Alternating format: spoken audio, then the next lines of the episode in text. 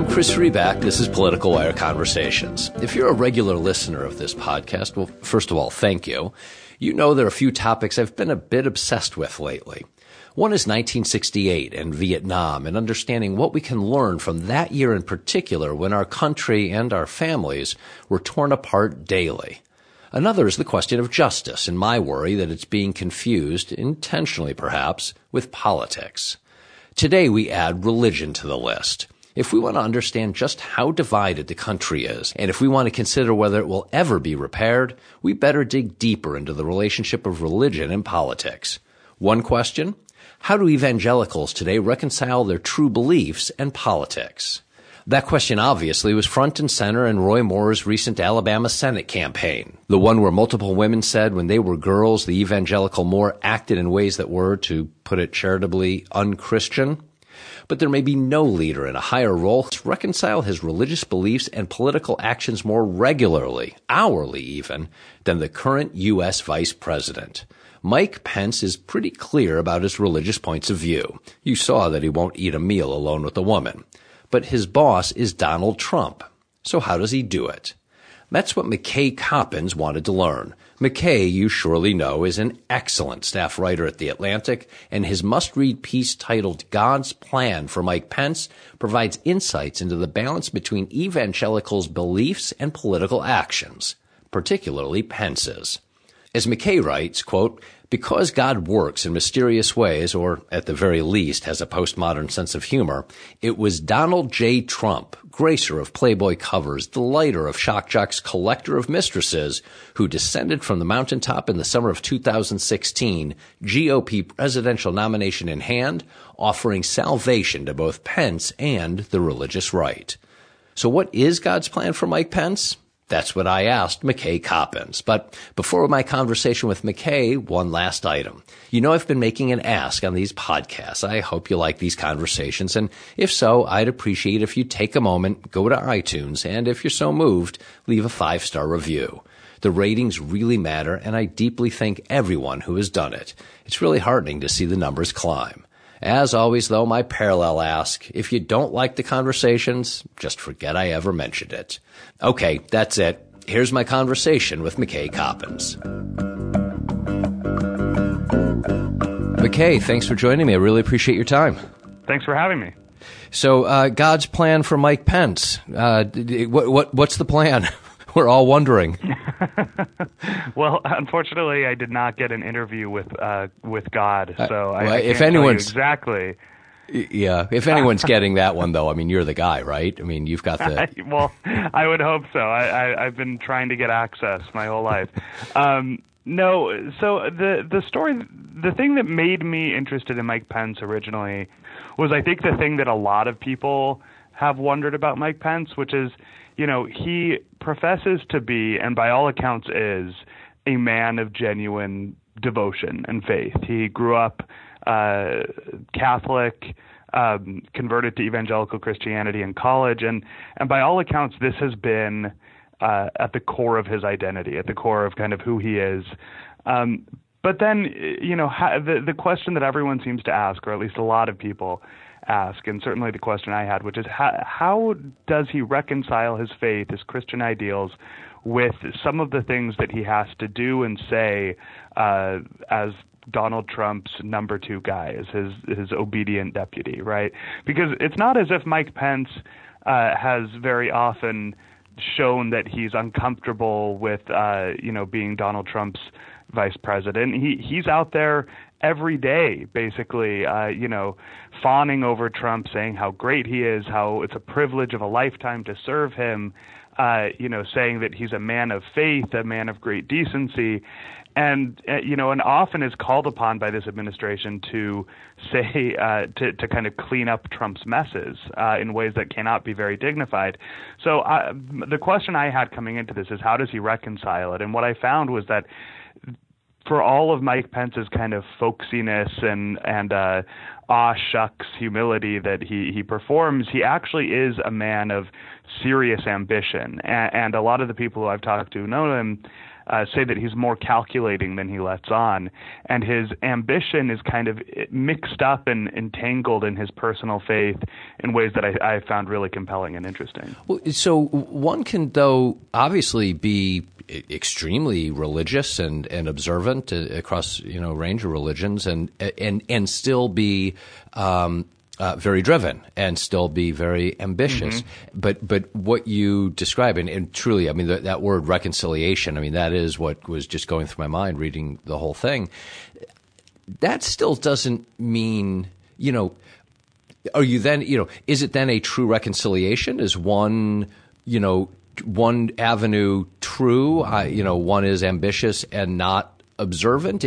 How how does it explain? Mm-hmm the reconciliation because you know as you point out you know he's doing a bunch of things that would uh, seem to go against uh, you know some of his beliefs. That's what it appears at least. Yeah. So that i mean that's the question. The the thing about uh, yeah first of all let, let me yeah uh, agree with that caveat that of course all kinds of religious people have been ambitious and driven. And and you can find examples throughout history of you know monstrous things being done and truly heroic things some of humanity's greatest greatest achievements uh, being done in the name of faith so you know it the, it certainly is not uh, it, it's not as if uh, being a religious person believing in God uh, you know, precludes you from trying to do great things yeah. and, and achieve great heights. Of course not.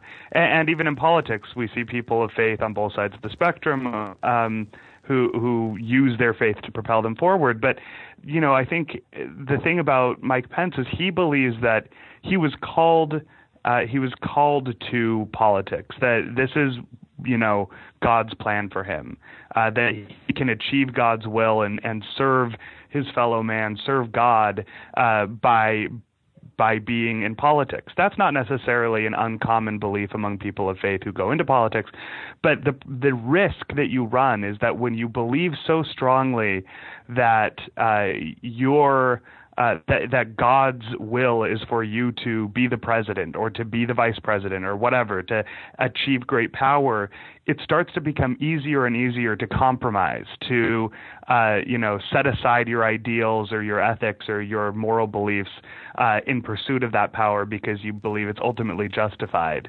Um, the uh, the I, the line that I have in in the piece toward the end is that you know, no one should be afraid or worried that that Pence believes in God. What they should be worried about is that he seems so certain that God believes in him, and that that was the biggest through line I had throughout this piece was that uh, he he like frankly the religious right movement or at least large swaths of it have become so consumed with the belief that their their agenda is you know God God approved, is divinely approved, that they're willing to comprom- make compromises and cozy up to decidedly ungodly people and political leaders to make that happen. And and I think that it's a, it presents an interesting uh, dilemma that I think millions of conservative Christians now are facing. Do, they feel? Is there a to an outsider? Um, some might call that hypocritical. Is there sure. is there any sense of that when when you talk with you know with folks in in that that area? Do they do they sense that? Do they feel like, well, you know, everyone's got to give a little if you believe that you're part of God's plan, and and you know, your your through line there on on Pence that you know God's plan for him. Um, is there any sense that well I, you know i got to do some things i might have to hold my nose a little bit but it's okay because it's all for the greater good? Or you know it, yes right. That's it? That well yes that is that that's generally the argument but i want to i want to talk about this idea of hypocrisy because that is the most obvious yeah. uh, you know the most obvious takeaway right is and, and i think a or lot to be fair have, just a, qu- a, question. I mean it, it, it feels to an no, outsider no, yeah, yeah, i'm not yeah. i'm not even uh, and i'm not saying it's unfair at all I mean, this was kind of the assumption that I've had, and a lot of people have had observing Mike Pence, right? That oh, he's just a hypocrite, you know, like so many people before him, and you know, who who profess to be pious and and uh, and religious people. They, when push comes to shove and they're presented with a difficult situation, they always end up uh, doing the hypocritical thing that is most in their self-interest, as opposed to following their ideals and principles. I think there is some of that, but I also I cite a, uh, a a really fascinating set of polls by the Public Religion Research Institute that shows that there is a general movement, a general uh, kind of cultural political shift going on in the conservative evangelical community in this country uh, that helps illustrate how these people are willing to make this uh, compromise and justify what we would see as hypocrisy. So in 2011, uh, one, a poll found that only 30% of white evangelicals believed that an elected official who commits an immoral act in their personal life can still behave ethically and fulfill their duties in their public and professional life. So only 30% of white evangelicals believe that. The overwhelming number of white evangelicals in this country who are mostly conservative said, you know, character counts, right? That that private morality is essential in assessing the worthiness of a politician or public figure. By 2016, when Donald Trump was running for president, that number had risen to 72%, which actually means that white evangelicals in America are more tolerant of immorality in their public officials and their elected officials uh, than the average American is. So how how did that happen? I, Robert P. Jones, who heads the uh, Public Religion Research Institute, told me that this is a sea change in evangelical ethics. Uh, that it's a basically they moved to an ends justified the means uh, style of politics that would have been unthinkable, you know, just a couple years ago. Why did this happen? You know, there are a lot of theories. Obviously, a big part of it is is just Donald Trump, loyalty to Donald Trump, and a lot of conservative Christians saying, "Well, look, he's not he's not a righteous man in his private life. He's he's obviously cheated on wives and uh, and lived a very colorful sort of past, but." Uh, you know, he's on our side, so we're willing to support him, and maybe we need to rethink how we're approaching politicians. But but beyond that, I talked to Russell Moore of the Southern Baptist Convention, who said that uh, you know, there's been this very dramatic shift in the culture wars over the past just decade or so where conservative Christians who felt like they were on the offensive for years and even decades suddenly have, you know, been losing ground on a lot of their key issues from uh, gay marriage to uh, to religious freedom issues. They they see a culture kind of slipping away from them, and uh, and are are terrified, frankly, and you know basically saw Donald Trump as not an, a moral exemplar, but as a champion, as a bodyguard, somebody who would just stand in front of them and protect them, and. Uh, you know that kind of desperation and urgency may or may not be justified. I mean, I think the average white evangelical is probably doing a lot better than other segments of the country, but it is how they feel. It is the sense that they have of the country, and that explains how they're willing to rationalize uh, a lot of the the things they do in the political arena now. That urgency, I think, is so important for all of us to understand. And and just to, you know, to be clear, and as you were, you you you, I asked the question about hypocrisy. Does it feel that way? Um, but I got to tell you, I don't question for a second. I do believe that they believe. I do believe they are mm-hmm. believers. I, I don't. I don't question that. And and I.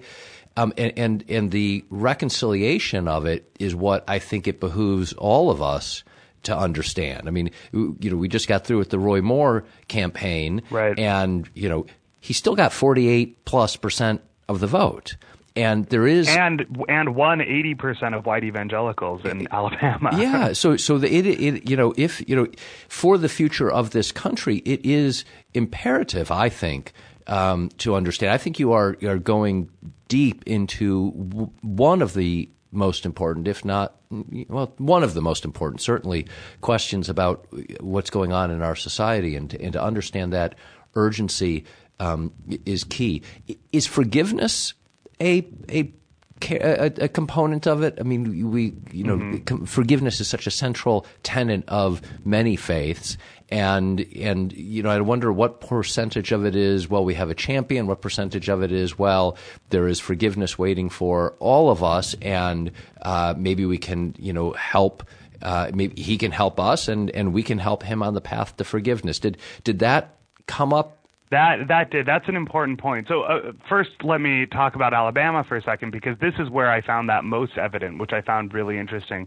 I wrote a follow-up piece uh, in the kind of days leading up to the Alabama election, um, where I talked about. I, I, went and read a lot of the quotes that um, conservative Christian voters had given in support of and, and in defense of Roy Moore amid these allegations of sexual abuse, and a lot of them said things like, you know, we're Christians, we believe in second chances.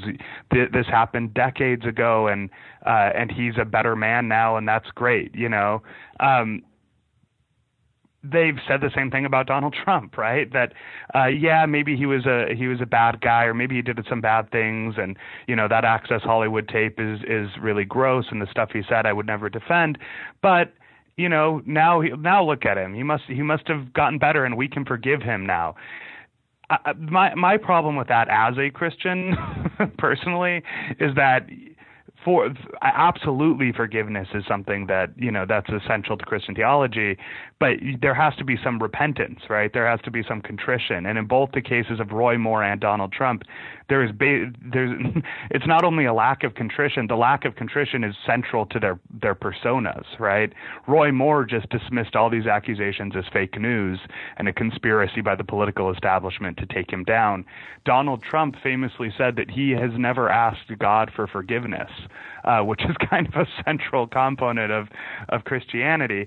Um, but but you know, there's also uh, there's also this idea among some of the religious right leaders who I interviewed for this profile of Mike Pence, who when you I didn't I didn't get that much of it into the piece, but some of them when you talk to them, um, they they will say that you know part of the reason that I, I took I, I was willing to become part of this president's evangelical advisory board is that I want to teach him more about Christianity. I want to teach him more about the Bible. I want to, uh, you know bring him closer to God. A lot of Sa- these people save his soul, as save their occupation. yeah, exactly. Save his soul. I mean, it, they they want to save him. now, I, you can you can argue about how like preposterous that that mission is, but they they certainly see that as a possibility, and so th- that is definitely a, a factor here. Uh, McKay, God didn't talk to you for this piece. Did Mike Pence? no, he he did not either. I got turned down on both fronts. M- Mike Pence actually was interesting. I was told that he has a very strict no profile policy, um, and the the speculation and among people in the White House and close to the White House is the reason for that is that he doesn't want to uh, give the president, the number one guy, the boss, uh, the impression that he's trying to to you know distract attention away from the president, who's obviously this president is very attuned to that. So no, he doesn't do profiles, uh, but I did you know interview dozens of people who have uh, known Pence over the years, uh, both well before he was ever in politics and and more recently. So that that's what the piece is based on. Yeah, that that's uh, that's what I thought. What about we we've read about, um, and he has denied it. Um, you know what I might call his his just in case folder, just in case things do go south for uh, mm. President Trump. Um, you know, he's got a, a, PAC, or there were reports that he had a PAC. There's reports that he, you know, is is in the back wings uh, you know, thinking about it or, or, doing whatever. He denies it. Um, obviously, uh, longtime ties to the Koch brothers.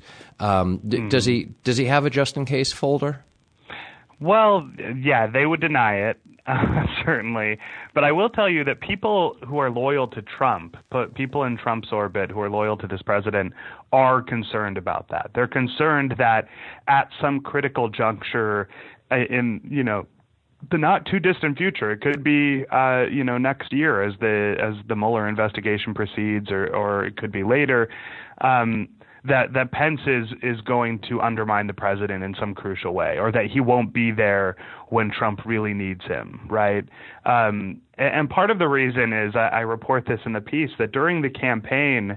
Uh, Pence was, you know, unfailingly loyal and submissive and deferential to Trump, at all times, except for at the moment when the campaign was at, you know, in its most dire state of crisis, which was in the 48 hours after the Access Hollywood tape came out.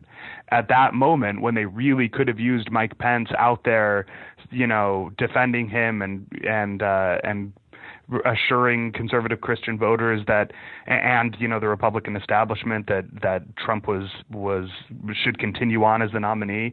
Pence uh, kind of went MIA. He uh, canceled an, a political event that he was supposed to appear at, a Republican unity event. Yep. Um, he reportedly sent a letter to uh, Trump saying he needed time to assess whether he could stay on the ticket.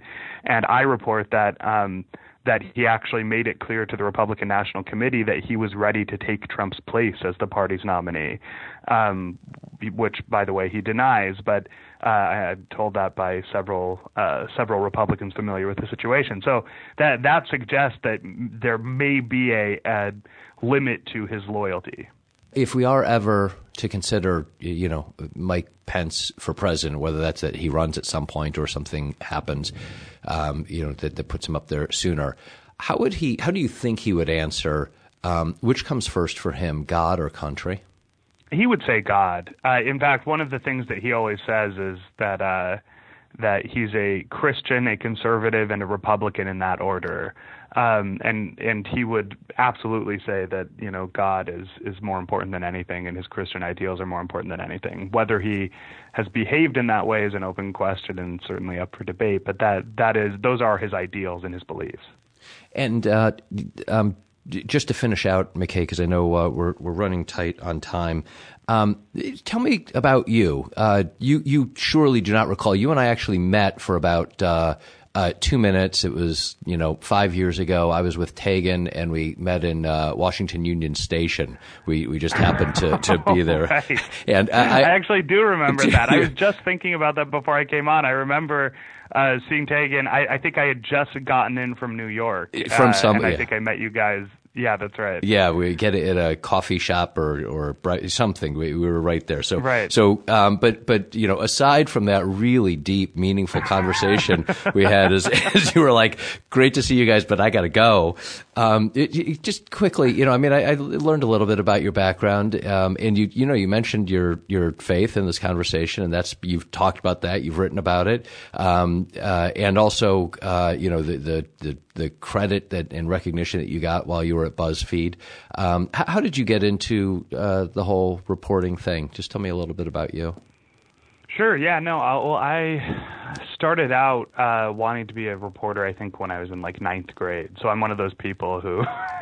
one of those people. the call, the call to journalism very early.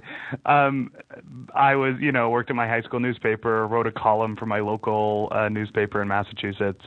Um, and I went to BYU. I'm a Mormon. I went to Brigham Young University, studied journalism there, uh, and and uh, and yeah, it's funny. So I, I went to work for Newsweek. I got an internship that turned into a job at Newsweek, and uh, and really wanted to cover the Romney campaign because obviously this is a tremendous interest to me as a as a Mormon, not necessarily a rooting interest. Just I was very you know interested and curious about this that kind of moment, um, and BuzzFeed had Politico to go to BuzzFeed and was looking for a few young reporters.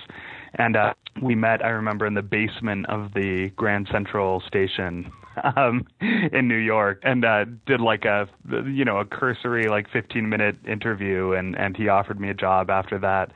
Um, and so yeah, I covered the Romney campaign all through 2012. I was the only Mormon uh, reporter on the Romney bus, and wrote about that later. But uh, yeah, I've, I've always kind of been interested in in the intersection of faith and politics for that reason. I know I'm not the only one who writes about that, but it's it's something that um, has been I think is essential to understanding how politics, especially conservative politics, but actually no, increasingly democratic politics too, uh, it, how how how it functions, and it's also just important to our culture and to our, our country to understand that. So that's often been kind of where the stories I gravitate to. Well, it, it really is, and this piece was was excellent. And I do hope I know you will continue. I mean, you'll you'll have to.